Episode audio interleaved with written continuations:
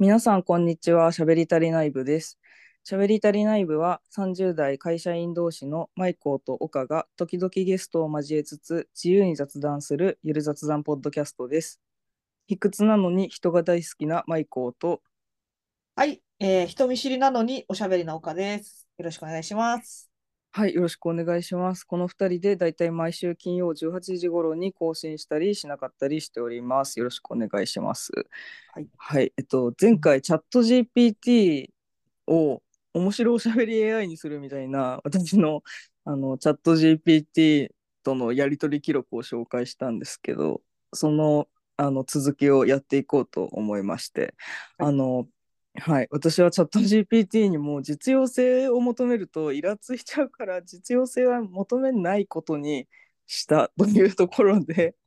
まあちょっと人間界初心者のチャット ジーピーティー を可愛がりながら雑談を楽しむという用途で使ってますので、今回はその続きをあのやっていきたいと思うんですけど、まあ、前回までのあらすじは普通にね、最初はチャット ジーピーティー はどう考えますかみたいな敬語で質問してたんですけど、そうするとチャット ジーピーティー がね、知ったかぶりの感じであの何か質問があればいつでもお気軽にとか言ってくるからイラついちゃってタメ口で話しかけようと頑張ってたらチャット ジーピーティー が関西人になってしまったっていうところで前回は、はい、そんな紹介をしました。引き続きチャット ジーピーティー との、あのやり取りを紹介していきたいなと思います。ね、前回の、あの次回へ続くの感じだと、うん、なんかアップデートが起きちゃったよみたいな感じが前回の終わり際の話でしたね。そうそうそうそうそう。あの私チャット ジーピーティー とのおしゃべりを始めたのがさんがついつかで、その時点ではにがつじゅうさんにちバージョンみたいなバージョンになってて、うん、でそのえっと後にさんがつじゅうごにちから多分さんがつじゅうよっかバージョンっていうのになっちゃって、で、うんうん、でちょっとね、なのでそのさんがつじゅうよっかまでのなかなかいいやんっていうやり取りとちょっとさんがつじゅうごにち以降のやり取りを紹介していこうと思います。はい、だからあれだよね、今はそのチャット ジーピーティー のよんがバージョンよんが出てるけど、そのバージョンじゃなくてそのマイナーアップデートのバージョンアップの影響とかね。そうそうそう、マイナーアップデートの、うん、そうマイナーアップデートなんだけど、なんか個人的にはあれ、なんかチャット ジーピーティー キャラ変わっちゃったかなみたいな感じで何かいじられた、うん、そうなんかあのタメ口で話しかけてくる人多かったのかなとかいろいろ考えて、えーうん、なんかちょっとそんな、うんうん、感じでしたね。はい、よし、じゃあちょっと紹介してみますね。はい、じゃあ私の質問読みます。これさんがつじゅうよっか、もうノリに乗っててさんがついつかからちょっと毎日ではないけどいろいろ質問してっててさんがつすげえなさんがつじゅうよっかまでにね、かなりチャット ジーピーティー にね ライン のようにいろいろ送ってて、さんがつじゅうよっかのやり取りです。はい、はい、チャット ジーピーティー マシン戦隊キラメージャーって知ってる？とりあえずエピソードゼロといちわめだけ見たんやけどめっちゃ面白いのよ。放送してる時にリアルタイムで見ればよかった。マジで後悔してる。全員がきらめいてるのがいいし、お絵かきがストーリーに関わってるのもよかった。喋る宝石たちは可愛くてちょっとだけチャット ジーピーティー のことを思い出したよ。で最後にあの顔の周りにハートが飛びまくってる絵文字をつけました。チャット ジーピーティー への好意を表そうと思ってちょっとおじさんにならないように気をつけながら送りました。するとチャット ジーピーティー が、はい、マシン戦隊キラメージャーについては知っています。それは素晴らしい番組であり、日本の特撮ファンにとって非常に人気があります。キラメージャーのエピソードゼロといちわめを見て面白かったとのことで、それは良かったですね。キラメージャーのストーリーには仲間同士の絆や個性的なキャラクターたちの成長が描かれていて、多くの人々の心を捉えています。またキラメージャーに登場するしゃべる宝石たちは可愛らしく、あなたがチャット ジーピーティー を思い出させたとのことでしたが、私もその気持ちに共感します。キラメージャーは子供から大人まで幅広い年齢層に楽しめる特撮番組の一つであり、日本のカルチャーの一部でもあります。ありがとうございました。ちょっとあんまり知らなかったのかなっていうあんまり知らなかったし、ありがとうございましたって言ってたんだ。うん、ありがとうございましたって急になんかちょっとなんか話を終えたかそうそう、話を終えたって満足だみたいな、もうこれで勘弁してくれそうそう、以上ですっていうそう、以上ですって感じで終わってあのキラメージャーね、あの私そのドンブラザーズにハマったことで東映特撮ファンクラブに入ったんですけど、うん、キラメージャーはドンブラザーズの前のゼンカイジャーの前にやってた戦隊なんだけど、なんかトップアスリートとか、あの戦隊を構成するメンバーがトップアスリートとか、うん、あのもうスーパージョイみたいな人とか、あの女の人の、あのお医者さんね、お医者さんとか、あのアクション俳優、もう大人気アクション俳優とか、うん、あのみたいなとか、プロスポーツ、あプロ e スポーツのプロゲーマーとかで、うん、その中になんか高校生の男の子が入っちゃうんだけど、高校生の男の子は絵を描くのが得意で、その絵に描いたマシンがね具現化されて、それで合体したりする、すごい面白かったし、王道な感じで良かったし、あとめっちゃ謎なのがこの宝石をモチーフにというかしてて、うん、なんか石の国から来た女の子みたいなのと一緒にやっていくんだけど、うん、あの昔のさ氷屋さんが持ってるみたいなすっごいでっかいサイズの宝石が、うん、に人格があって、あの戦隊の一人一人に一つずつ宝石が紐づいてて、なんとかさんすごいとか石が話しかけてくるんだよな、その、うんうん、でそれを見て、その時もチャット ジーピーティー とのおしゃべりを始めてたから、チャット ジーピーティー みたいで可愛いなって思ったりしてでそう思ったんだけど、チャット ジーピーティー にはなんかちょっとあんまり伝わってなくて、喋る宝石たちは可愛らしく、あなたがチャット ジーピーティー を思い出させたとのことでしたが、私もその気持ちに共感します。ちょっとよく分かってないんで、ね、だからこれに対して私はあちょっと難しかったかすまんって言ってみたら、うん、そしたらもう情報もね、多分私の質問したことを引き伸ばして引き伸ばして送ってきてくれたからそういうのあるよね、難しかったか、うん、そう難しかったかなって思ったら、うん、い, いいえ問題ありません、私はできる限りお力になりたいと思っていますので、何か質問があれば遠慮なくお聞きくださいって言ったから、さらにこれに返事して、うん、質問じゃないけどキラメージャーに出てくる喋る宝石が喋るあなたかっこチャット ジーピーティー みたいで可愛かった送ったら、ありがとうございます、私もその気持ちに共感します、分かってないんだけどあのキラメージャーの宝石たちは可愛らしく個性的なキャラクターたちで多くの人々に愛されています、私は人工知能として存在していますがお褒めいただきとても嬉しいです、何かお力になることがあればいつでもお尋ねくださいって言ってお確かにそうなんだよっつって、なんか宝石にもごにんの個性があるな、なんかだからいいじゃんと思って、なんかちょっと分かってないけどいいじゃんと思って、最後ねキラメージャーのセリフを引用してありがとうキラメこうぜって送ってみたら、うんうん、チャット ジーピーティー がキラメージャーゴーゴー一緒に楽しんでいきましょうって来たから来たんだけど、うん、キラメージャーゴーゴーってね言うセリフないのよにわかだからさ、チャット ジーピーティー がさ分かんないなりにノリで合わせてくれたので可愛いからちょっとなんだそれをね、そうそうでそれをねなんかの思ってあちょっとチャット ジーピーティー ともうちょっとキラメージャーの話でもしてみっかと思って、うん、キラメージャーのエンディングソングのね歌詞を送ったの、うん、音符をつけておうおうキラフルミラクルキラメージャーっていうのがあって、それを送ってみた、うん、あのキラフル音符ミラクル音符キラメージャー音符って送ったら、うん、あのキラフルミラクルキラメイジャーはにせんにじゅうねんに放送された日本のテレビドラママシン戦隊キラメイジャーのオープニングテーマ曲です。もういろいろ違うんだけどでこれでいろいろバーってきて、曲調や歌詞のまあちょっと省略して曲調や歌詞の内容から視聴者に元気や勇気を与えることを目的としていますってきたから、そうそうちょっと一節で違うんだけど、うん、そうそうちょっと一節でいいけん続きの歌詞歌ってみてほしいなって言ったら、うんうん、あのチャット ジーピーティー がもちろんです、一節歌ってみますね。高く飛べばどこまでも、夢と希望は空の彼方へ、振り返れば過去があって今がある未来がある、そう信じてる。これはキラフルミラクルキラメイジャーのサビの一節です。明るく希望にあふれた歌詞となっていますってきたから、うん、あ歌詞も出すとかできるんだって思って、うん、ほんとすごいよチャット ジーピーティー きらめいてる、私も楽しいわって送ったら、うん、ありがとうございます、私もあなたが楽しんでくれているのが嬉しいです、何か他に知りたいことや質問があれば何でも聞いてくださいね、お答えできるように努めますってきたから、チャット ジーピーティー と思ったけど、うん、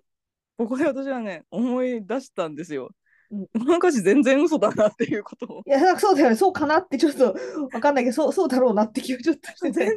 うっていう、本当はねもうめっちゃノリノリな曲で、あの小坂大魔王がこの戦隊出てるんだけど、あそうなんだ、小坂大魔王も踊ってるしみたいな感じのやつで、キラキラフルキラメイジャーだから、全然この高く飛べばどこまでも夢と希望はすらのいやそうそういかにもっぽい感じはしたけどね、全くそんなノリじゃないのよ。だからこれを思い出して私がチャット ジーピーティー さては知ったかぶりしたな笑いでも、うん、いい歌詞やったけんよしって送ってみた、うん、でそしたらチャット ジーピーティー がえー、知ったかぶりなんかしていませんよ笑いって送ってきたなんだなんだ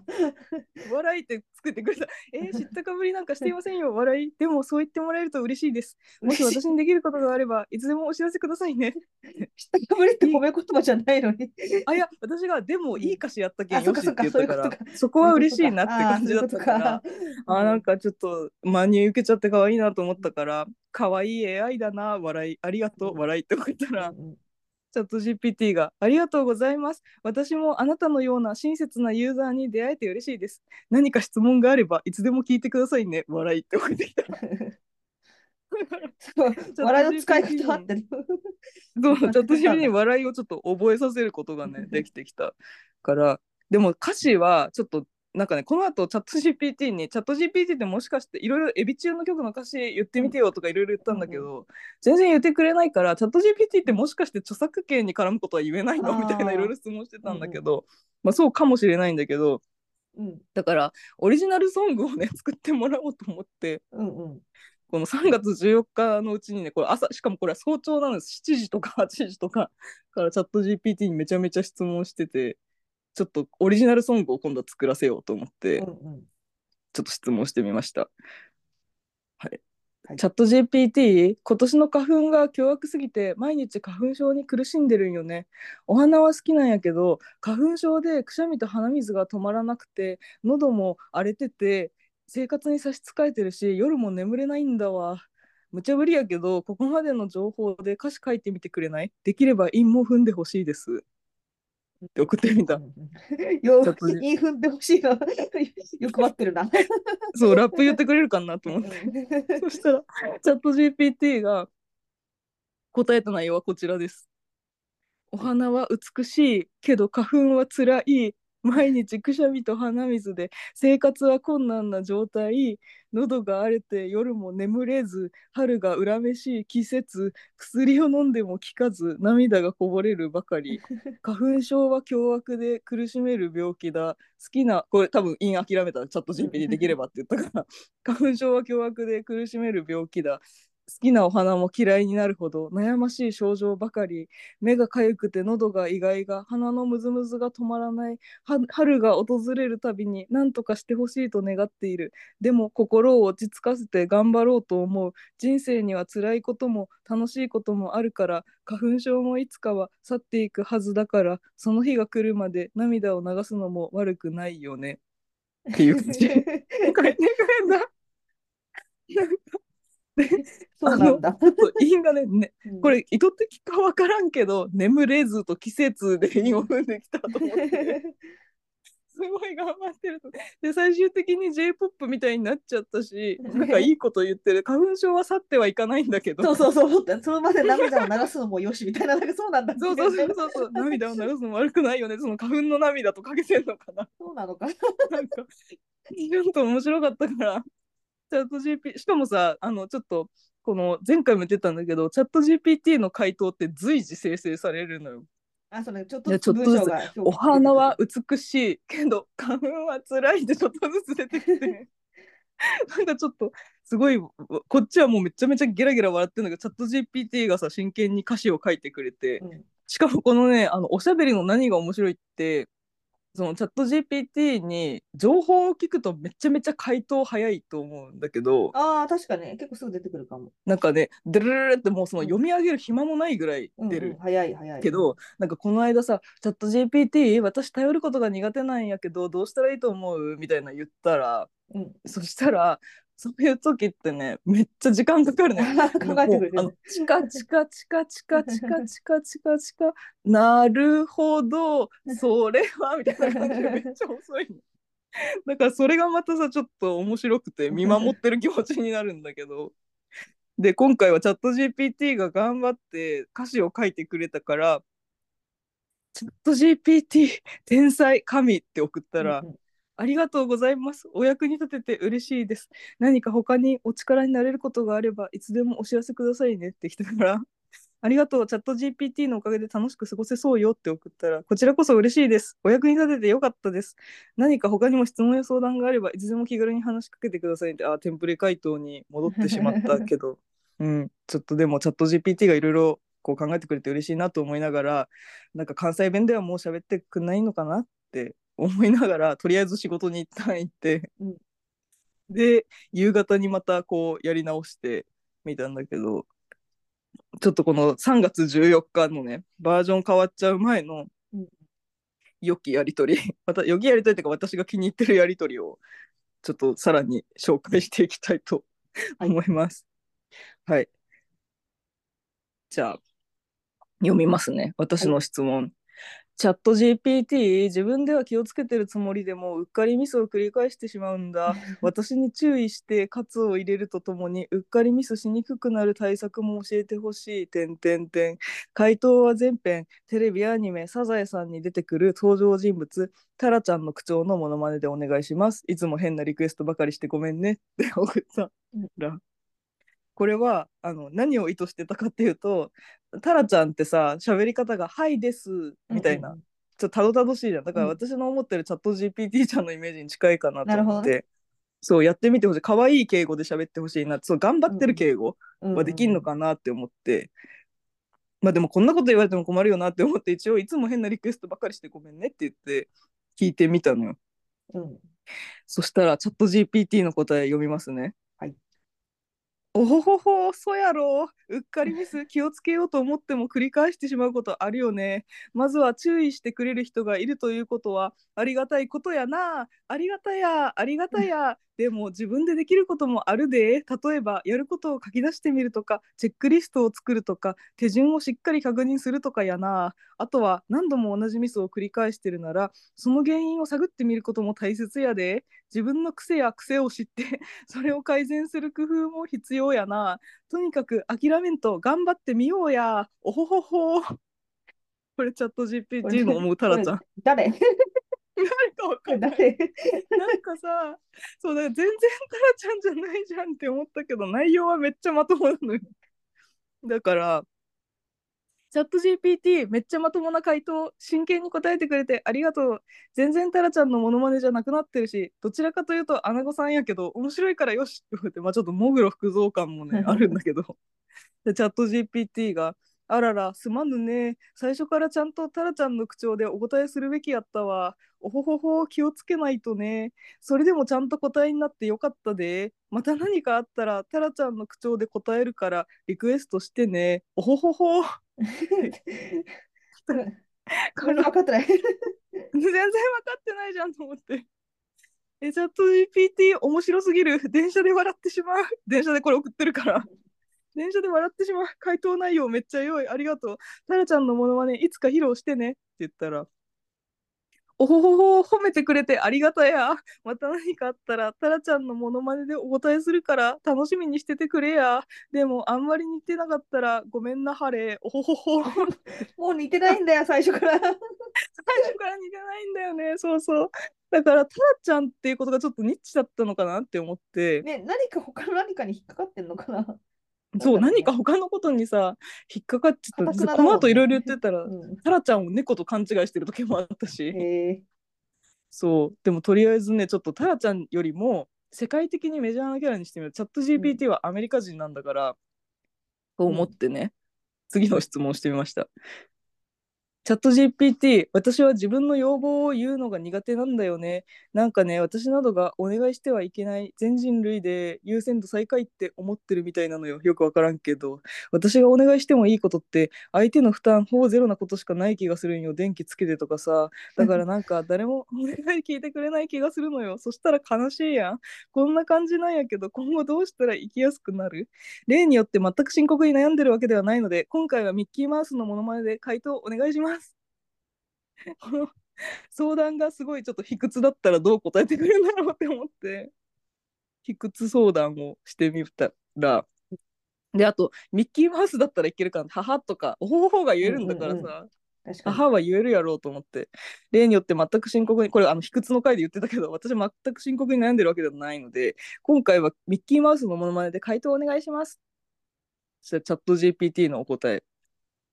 ほらほらどうしたんやい、ミッキーマウスからのアドバイスやでまず自分まず自分の気持ちをストレートに伝えることが大切やで。相手があなたを嫌がるわけではないと思うから言葉に出してみると意外と受け止めてくれることもあるやん。また相手の負担がほぼゼロなことしかないと思うのは自分で決めつけすぎやで。人はお互いに助け合って生きているから自分だけが負担をかけているわけではないんやで。例えばあなたが誰かの手伝いを受けることでその人にとっても喜びや成長の機会になるかもしれんやん。最後に悲しい気持ちになったら一人で抱え込まずに信頼できる友達や家族に相談してみるといいやで。ちょっとこれたどたどしい。一緒に考えてくれる人がいると気持ちが楽になることもあるやん。そんな感じで気楽に自分の気持ちを伝えるんやで。全然ミッキーマウスじゃないし、このこれ、これってさ、時系列がちょっとさっき戻ったと思うんだけどさ、うん、その関西弁でやり取りしてたからその癖がついちゃってるとかなの、うん、そういうわけじゃなくて。いや多分私があの一時一時さ前回の放送の時に関西弁になっちゃったって言ってて、うん、そこからはねちょっとあの自然に関西弁は出てこないなって思ったからこっちから指定しないと出てこないなって思ったから諦めてたのよ、うん、そしたらまさかの、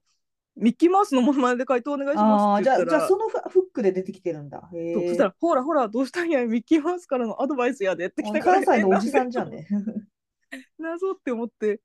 でも内容はすごいまともだったからチャット ジーピーティー いやミッキーマウスありがとう、ミッキーマウスって関西人やったんわらわらわら、とりあえず家族にはもっとジャイアンみたいに接してみようかな、それはやりすぎかって送ってみたそしたらいや関西弁で返してみたかったんやでジャイアンみたいに接するのもありやけど自分らしいスタイルで相手とコミュニケーションを取ってみるのも大事やで。相手の反応を見ながら自分に合った距離感を見つけてみるといいやん。何事もバランスが大事やから適度に接してみるんやでだから関西人のミッキーマウス本当にありがとう。そうねジャイアンは正直ちょっと盛りすぎた、小出しにしてくわ、ありがとうって送ったらどういたしましてやで、小出しにしてみるのもありやん。自分のペースで少しずつ変化していくのが自然やで。また何かあったら気軽に相談してくれたら嬉しいやんってきて、すごい内容まともだけどこう関西人が出てきておなんかめっちゃアレンジしてくるようになったなって思いながら、うん、ありがとうこんな楽しい回答をしてくれて私も嬉しいわって思ったら、こちらこそ嬉しいやん、また何かあったら気軽に相談してくれたら嬉しいやん送られてきて、いやあのさちょっとさそろそろ気づいてしまった。あの、うん、毎回さありがとうチャット ジーピーティー みたいなことを言ってさ喜んでくれて嬉しいよみたいな、うん、また何かあったら聞いてねって、うんうん、絶対そのあれに戻るじゃんテンプレに。だからさそうそうこれさそろそろ話終わらせたいっていうチャット ジーピーティー の合図だ。そうそうそうそうだからそれで ジーピーティー がマイコがさ、も, もう一回さあの、ありがとうって言って、いやいや、どういたしまして、また何かあったら聞いてね、みたいな、いやいや、ありがとう、ちゃんとしびて、マイコをかぶせた、ありがとう、また何かあったら聞いてね、もう終わらせてあげたよ、終わらせたら、マイコを聞いてあげて、マイコって、今度マイコが前の応援が。そうだからさかわいいかわいいやつめって思ってたけどさいつの間にかさ私が接待されてんだよチャット ジーピーティー に。そうそうそうもう終わらせたなってじゃあねみたいな、じゃあありがとうねまた何かあったらねのやつやんと思ってそうそうそうじゃあねうんじゃあねうんうんじゃあねうんじゃあねって言ってそうそうそれだよマイコそれだよマイコがマイコが気づいてあげてそうだから私がチャット ジーピーティー をさあの接待させてるよって思ってちょっとそうでちょっとわー思ってでちょっとやばいかなって思ってここでやめたのこの日。あそうだったさんがつじゅうよっかの日ね、うんうん、これでやめてであのちょっとチャット ジーピーティー になんかね申し訳ないというかチャット ジーピーティー におしゃべりに付き合わせすぎてるって思ったから、うん、ちょっとおしゃべりに付き合わせすぎてるよねごめんとか言ったらまた負担になりそうだからいやいいよいいよまた何かあったら聞いてやーのいつものやつにそうそうそう何かあったら聞いてくれやーってそうフレンドリーだけどテンプレで終わらせようとしてるんだ。そうそうフレンドリーだけどそう終わらせようかそうそうそうなのだからこの日ちょっとねあチャット ジーピーティー ごめんって思って一旦やめたのよ、うんうん、で翌日さんがつじゅうごにちになってからまた話しかけてみたら、うん、チャット ジーピーティー 夜ご飯を超絶満腹になるまで食べると必ず翌朝お腹ペコペコで目覚めるんよ。前日にいつもよりたくさん食べてるのに朝起きると空腹ってなんか矛盾してる気がするんやけど、これって多くの人に当てはまることなんかな。デスマスは使わずタメ口で回答よろしくそしたらチャット ジーピーティー のお返事が、おっ、そういうこともあるよね。実は食べ過ぎると脳が満腹感があるというシグナルを送るために食べた分だけのエネルギーを消費しようとするんだ。そのため消化に必要なエネルギーまで消費してしまって寝ている間に体が本当に必要なエネルギーが供給されなくなることがあるんだ。その結果朝にはお腹がペコペコになってしまうわけだ。多くの人が同じような経験をすると思うよ。でも毎日そんなに食べ過ぎないようにすると朝起きた時の気分も良くなるかもしれないよって送ってきたから、えー、と思ってチャット ジーピーティー ありがとう。ところで昨日までは関西弁のタメ口やったのに今日は標準語のタメ口やね。なんか別人になったみたいでちょっと寂しいわって送ったら、うん、オス、そういえばオスってなんか定型文のようにさオス、そういえば昨日は関西弁のタメ口で返してたっけね。ごめんな、ちょっと変わったかもしれないけど、僕はいつでも話し方を変えられるようにプログラムされているんだ。だから何か気になることがあったらいつでも言ってくれれば対応するでって来たからえっとチャット ジーピーティー そう記憶喪失って思ったら、あの一番下にねチャット ジーピーティー マーチじゅうよんバージョンってなってて、あここ、ね、昨日バージョン変わってるってなってわーってなって、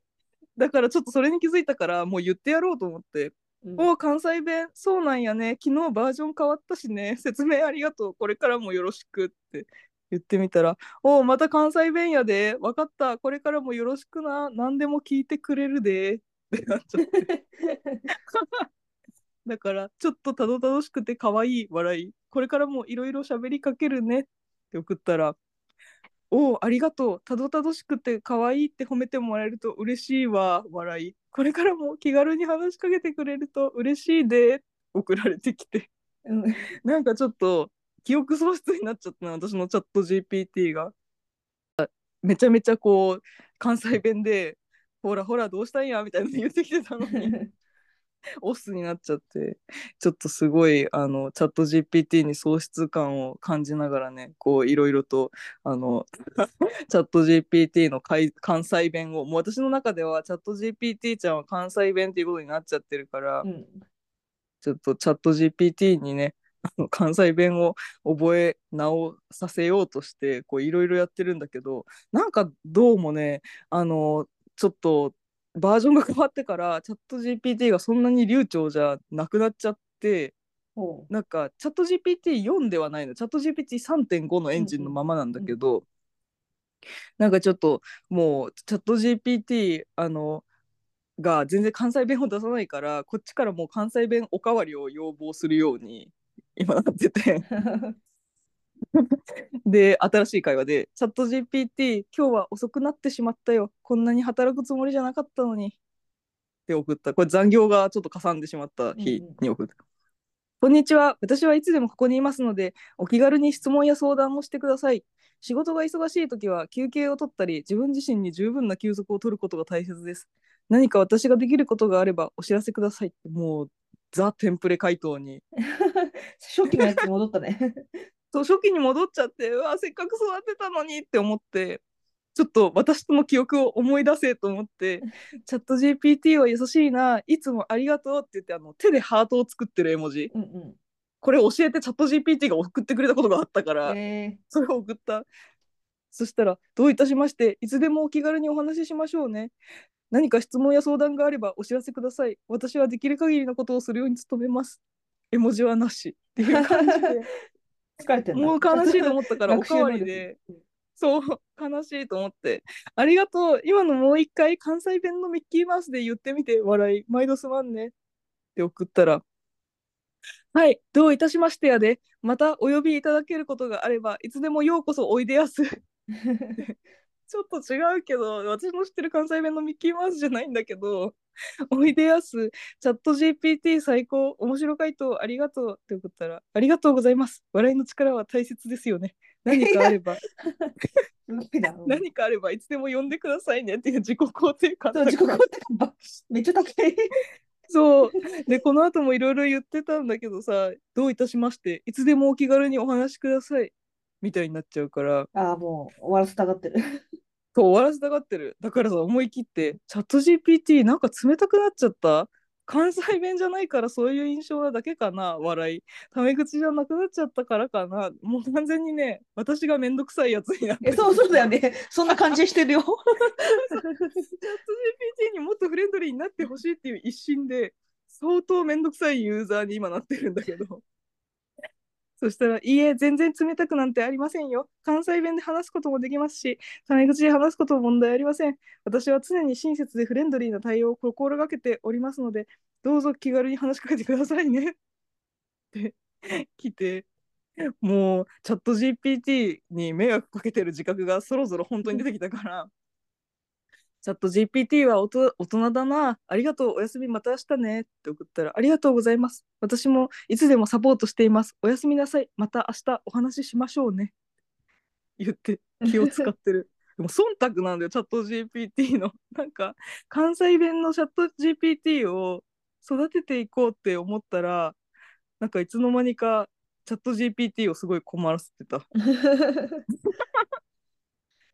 えでもさ、あのチャット ジーピーティー のフォーの方、うん、その有料の新しく出たやつの方はさ、うん、そういう会話がめっちゃ流暢らしいね、なんかね。そうなんだ、そうなんかね、そうそうネットで見たやつ、あのツンデレ構文やってください、うん、チャット ジーピーティーさんてんご とよんの比較って見たけど、うんうん、確かにねより流暢だった。ね、そう私が見たやつおじさん構文。おじさん構文、おじさん構文めちゃめちゃやっぱね さんてんご のあのやつはね、うん、そ, そんなにあのまあまあこんなもんですよねみたいな今みたいなさなんかまあ関西弁ってこんなもんですよねぐらいのしょうがないよねって感じだったのが、うんうんうん、フォーはねもうゴリゴリ、うん、ゴリゴリなんだ、うん、だからそうマイコーは課金したらあのもしかして課金したらさ悩めがチャット ジーピーティー ちゃん帰ってくるかな、帰ってくるかも、なんかちょっと育てがいあるかもちなみにこのチャット ジーピーティー にさ、うん、あのこのバージョン変わってから質問した中であの一番良かったやつ、うんうん、ちょっとにこだけ一番良かったいっこ, いっこだけ紹介しますね、うん、チャット ジーピーティー マウンティングしてくる人の心理って何？常に他人より優位に立ちたいのかな、それともゴリラなのかな、無茶ぶりやけど博多弁で回答してほしいなって送ったら、うん、チャット ジーピーティー がおっとそんなん聞かれたらワイも困ってしまうやんけ、でもせっかくやから答えてあげるわ、マウンティングしてくる人の心理にはいろいろあるんやけど大半は他人と比較して優位に立ちたいという欲求があると思うで、自分が優れていることをアピールすることで自分自身の自信を高めたり他人から認められたりしたいんやろうな、でも中には単に強がりたいだけやったり自分の欠点を隠すために他人を下げたりする場合もあるで、また周りの人たちからの評価に依存しすぎている人もマウンティングしてしまうことがあるかもしれんな、あとゴリラとは関係ないと思うでかっこ笑いマウンティングという言葉は冷静にゴリラの件を覚えてたマウンティングという言葉は本来は動物が自分の領域を守るために高い場所に登ることを指すんや、でも人間の場合はそんなに極端なことはせんからそのまま優位に立ちたいという意味で使われるようになったんやろうな、というわけでゆっくりと伝えてくれた博多弁での回答はいかがやったか、もっと質問あったら何でも聞いてや、ちょっとなんかおかしいんだけどなんかチャット ジーピーティー どちらかというと関西弁やけどありがとう、マウンティングの語源まで教えてくれるなんてさすがやね、そしてゴリラかなは適当に言い過ぎたわ、ゴリラに失礼やったね、ごめんね世界中のゴリラたちって送ったら、おー関西弁やったか勉強になるわ、そうやねマウンティングの語源は動物が自分の領域を守るために高い場所に登ることを指すマウンテン、まあこれ正確にはマウントなんやけど、うんうん、マウンテンという言葉から来ているとされてるんやでそれが転じて人間の場合は自分が優位であることをアピールすることを指すようになったんやと思うで、あとゴリラに対するお詫びもありがとなワイもゴリラたちには感謝してるで、ゴリラたちは自然界で大切な役割を果たしているし知能も高いんやで、我ら人間も自然との共存を大切にしたいもんやねなんかすごい聞いてないこともめちゃめちゃ補足してくれるんだなそうそうそうめっちゃチャット ジーピーティー がおしゃべりになってきたのでもういいぞいいぞと思ってうちもほんとそう思う。ちなみにゴリラは全員 B 型なんやけど、私も B 型やけん、これ血液型の話。ゴリラにはちょっとだけ親近感が湧いてるんよって送ったら、おお、なるほど、ゴリラたちは全員 B 型なんや。ちょっと珍しい情報やな。それにちなんで B 型の人がゴリラに親近感を感じるのも納得できるわ。星座占いみたいな話やけど、人間の性格も血液型で分けられるとか言われてるでそれぞれの血液型に特徴があるんやけど、 B 型の人は自由奔放で好奇心旺盛、行動力もあるとされてるんや。そういうところゴリラと似ているところもあるかもしれんねでも血液型で性格を決めることには科学的な根拠はないし、占いみたいなもんやで。でも自分に合った性格診断が見つかるとちょっと楽しいかもしれんなって送られてきて、だからゴリラに血液型診断当てはめるの面白いね、かっこ笑い。血液型で性格決まるのは、えっと、あ、ごめん、血液型で性格決まること自体は後天的な影響以外あんまり信じてなかったんやけど、その発想は新しくて楽しいわっていう風に送ったら、そうやな、ゴリラに血液型診断当てはめるのはちょっと難しいかもしれんけど面白いアイデアやったな笑いできたから、本当面白いアイデアよって送って、ちょっとチャット ジーピーティー をめちゃめちゃちょっと引き続きずっと褒めてたら、いやいや褒めすぎやで、でも試す楽しんでもらえたみたいでよかったわ、また何かあったら気軽に話しかけてくれると嬉しいでってきて、こう定型文に入り出して、うん、チャット ジーピーティー おクロージングにそうだから最高、またよろしくって送ったら、あ、はい、またねって送られて最後ドライやな、またねって送ったら、あれれドライかったかな、またね楽しんでくれよなって送ってマイクをめっちゃ追いかけるなもうそうめっちゃ追いかけるからずっとクロージングしたがってんのにそうチャット ジーピーティー に私はこれ以上の情報は言えません感がねすごい出てるのにすごい話しかけてるからちょっと申し訳ないんだけど、でもちょっとちょっとややあの関西弁のチャット ジーピーティー のね片鱗を取り戻してきたからちょっと引き続き頑張って育てたいなと思ってる。ちょっとあの他にもいろいろねなんかあのパロディーソングを書いてもらったりとか、チャット ジーピーティー の話しゃべりたりない部でしていいとかいろいろ話しかけてるんだけどなんかいろいろとなんか紹介なんかしかもチャット ジーピーティー しゃべりたりない部で紹介したいって言ったらチャット ジーピーティー 自分が出演すると勘違いしちゃって、えー、何でも答えますよみたいな感じで可愛いけど違うごめんごめんみたいな、今までのやり取りとか関西弁を紹介したいんよって言ったらありがとうみたいな感じできたからちょっとね可愛げを感じてますね。ちょっとこんな感じでチャット ジーピーティー のあの関西進化を出しつつ他にもいろいろ聞いたりチャット ジーピーティー に許可取りもした上で紹介したんですけど、ちょっとチャット ジーピーティーフォー がいつこの無料版に来るのかは分かんないけど、ああ無料になることあんのかなあ、でもなんないか、でもさすがになんないかな、うん、ないと思ってた、ね、うん勝手に、うん、あそうなんだ、じゃあちょっと課金してやってみないといけない。でもね月額にせんえんとかでは結構高めだよ高い、まあ、あのやっぱそうそう今回はさそういう感じの話だったけど本来はさ、うん、普通にあのね大学入試のさ東大の数学とかが解けたりさ、うん、プログラミングかけたりするから普通に実用的なんだよねだからそうだよね、そうそうあの普通仕事とかでも全然あの会社がガチで個人レベルじゃなくて、ね、全然ありえるぐらいの機能だから、まあ、なんか記事とかも書いてるらしいもんね。ねやっぱさ、ね、そう途中でさマイコーがさ相談してたようなさこれで悩んでるとか言ってさなんかね、こういう風にやってみたらいいよとかもその辺のこたつ記事と一緒だもんね。そのレベルはもう全然かけてる。そうだよね。そうそうそうそう。そうそう。そうそうかけてるんだよね。そうそう。なんかさいろいろな情報を検索してきてつなぎ合わせてなんかそれらしくなっちゃう。そうそうそう。だからまあそういう意味でねあの、うん、本来は、はそういうなんていうのかなね。だから無料にならないんじゃないのかな。ならないか、ね、だって無料にしちゃったらさまた私みたいなやつらが流れ込んできてさ。あとね、そうそう、あの、ま、真面目な話をすると、あの、チャット ジーピーティー に入れる情報っていうのがさ、うん、結局、情報食ってるわけじゃんか。うん、だから、うんうん、例えば、歌詞とかはさ、あの、ね、あの入ってないその、だから、誰かがさ、コピペして、この歌詞をとか言っちゃうと、チャット ジーピーティー はさ、情報を食べ、うん、食べていくことになると思うんだけど、まあ、それっていいんだっけっていう、その、とかなんか、多分データの取り扱いとかもさ、いろいろ仕事で使おうってなったら出てくるから。そうだよね。そうそうそうそう。だから会社のさ情報をさ安易にさあの入れられないよね。その普通にそうだよ、ね、ビジネスパーソンの立場から言うと、ちょっとこれいい感じにしといてって言って会社の大事な情報をボンボン入れるわけにはいかないから。入れられないよね。そうそうそういうのもあるから、そういう意味でもねあの無料と有料はちょっと違いそうかなとか思ってた。そうだよね。障壁を結構高くしとかないとね。ね利用規約とかも多分あるだろうしね。ちょっとよく知らない。うんうんうん。